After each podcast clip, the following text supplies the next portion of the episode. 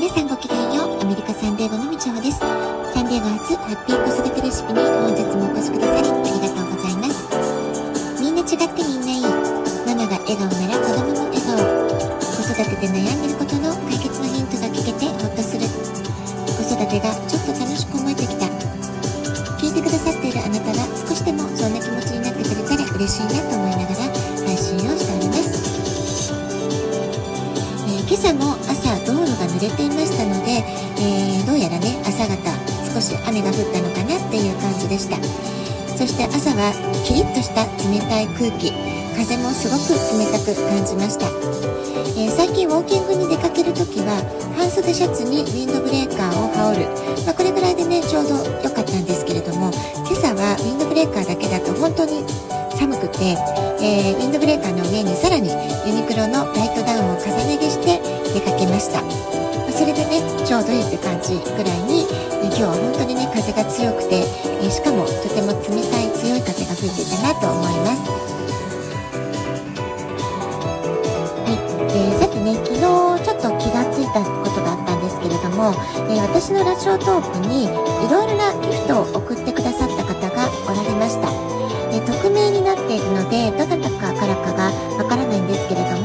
えーこのところね、えー続けてデパ地下ギフトカステラとか、えハロウィンのお菓子セット花束ということで、え続けてねギフトを送っていただいておりました、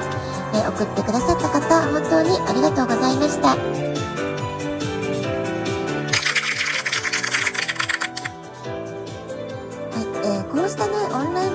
ン上のやりというのは顔が見えないという点はありますけれども一方で世界中の人とつながることができる。時間や距離を超えて思いを届けられる、まあ、そういったねメリットがあるかなと思います。そしてそのことがね本当に簡単な、えー操作で簡単に実現できる時代なんだなってことを、まあ、最近ね改めて感じているところです。で私はこのラジオトークを始めたことで当に思いがけない出会いがあったり、えー自分でも思ってもみなかった、えー仕事をするようになったりですとか、えーまたね懐かしい方との再会につながったりなんてこともあったかなと思います。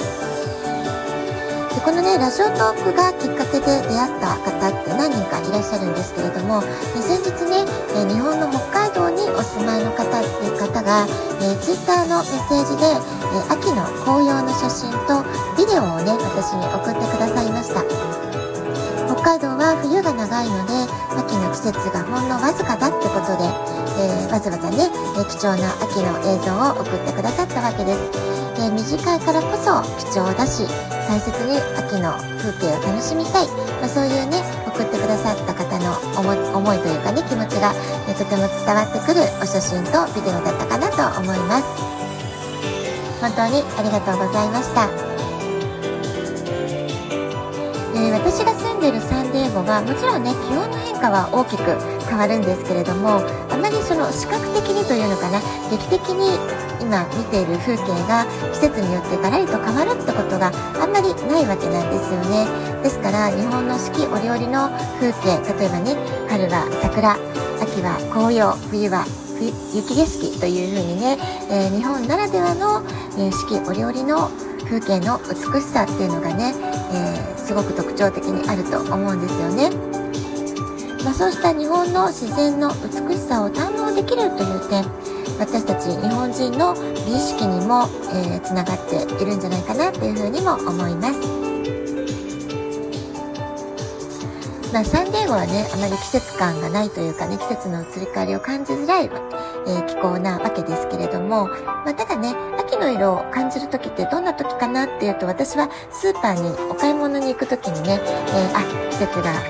動いてるんだなっていうことを感じるんですよね、えー色で例えるとオレンジとか赤とかそういったものがこう、えースーパーに入ってから目に飛び込んでくるそんな感じでしょうかね、えー10月は、えーオレンジ色のパンプキンがドーンとたくさんね大きなパンプキンが並んでいますし、え今は11月もサンクスギビングがね、えやってきますからサンクスギビングのお料理に欠かせない食材が並ぶ、えシーズンかと思います。えー真っ赤なクランベリーが店頭に並ぶのを本当に短い期間なんですけれども11月のこの時期ということが言えるかと思います。え、それからちょっと気が早いような気もするんですけれども、え、クリスマス向けのね、えー、お菓子とかそういったものももう並んでいる時期になったかなと思います。それから、えー、秋のスイーツってことでは、パンプキンパイとか、クランベリーパイ、アップルパイ、まあ、こういったものもね、スーパーにこう、どーっとね、たくさん、えー、積み重ねられて、店頭に並んでいるっていう、まあ、それがね、秋を感じる時かなって思います。まあ、日本の場合は、えー、どうなんでしょうね。もうなんか日本の秋どうだったかなっても私かなり、えー、秋を、えー、日本の秋をねあの感じていないので忘れてしまったんですけれども秋のスイーツの定番というとモンブランっていうあの感じが私はあるんですけれども今はどんな感じなんでしょうかもしこれを聞いてくださっている日本の方がいたら、えー、日本の秋こんな感じですよって教えていただけると嬉しいです。それからアメリカはですね、え11月、えー、最初の、えー、火曜日ていうんですかね、えー、来週8日がスーパーチューズデーといって選挙の日なんですよね。でしかも今年2022年は中間選挙の年ということで、えー、10月ぐらい、先月ぐらいからね、えー、ポストにたくさんの選挙活動の、えー、チラシみたいなものがね、え入ってくることが多くなったかなという感じがしています。今まであまりね私選挙の情報って気にすることがないんですけれども、えー、今は息子が選挙権を持つ年齢になりましたので、えー、息子宛ての郵便物で、えー、いろいろね、えまあ、立候補している方の、え情報を示したものとか、まあ、いわゆるその選挙活動に関する郵便物っていうのがたくさんたくさん来るようになったなっていう、まあ、そういうね印象があります。私はね選挙権を持っていないわけですので、まあ、ちょっとね、えー、今年の選挙どうなるのかなって、まあ、第三者の、えー、目線というか立場で見ることしかできないわけなんですけれども、えまあえまあ、トランプ政権からバイデン政権で変わりましたよね。でアメリカファーストを掲げていたトランプ政権の頃っていうのは、まあ、いろいろとね彼への批判とか、まあ、厳しいマスコミからの、攻撃はたくさんあったわけなんですけれども今そのトランプ政権とバイデン政権の違いっていうものが、まはっきりと数字で、いろいろなところでメディアでもね、えー、表示されるようになってきているわけです。でじゃあどういうふうに生活が変わったかって私は生活者の目線でね、えー、振り返ってみると今状態っていうのはインフレは止まらないし不動産価格エネルギー価格生活費用の何もかもが本当に今軒並み高騰しているんですねアメリカってね。